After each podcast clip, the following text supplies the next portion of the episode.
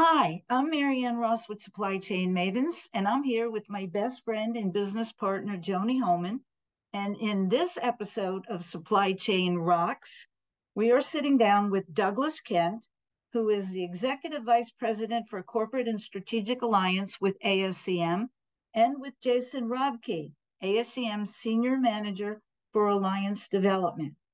We like to call these two awesome gentlemen the Mavens Guidance Counselors because they have been so instrumental in helping our company grow. They're each going to give you some insight into their background and how they got into supply chain. And then Douglas will give you an overview of the new ASCM certification called Certified Transformation in Supply Chain. Douglas had a huge role in uh, the creation of this new certification, and I think you're going to find his insight into it very interesting. Lastly, they're each going to give you some advice on how you can advance your own supply chain career. We hope you will find this episode as exciting, as interesting as we did. So don't forget to tune in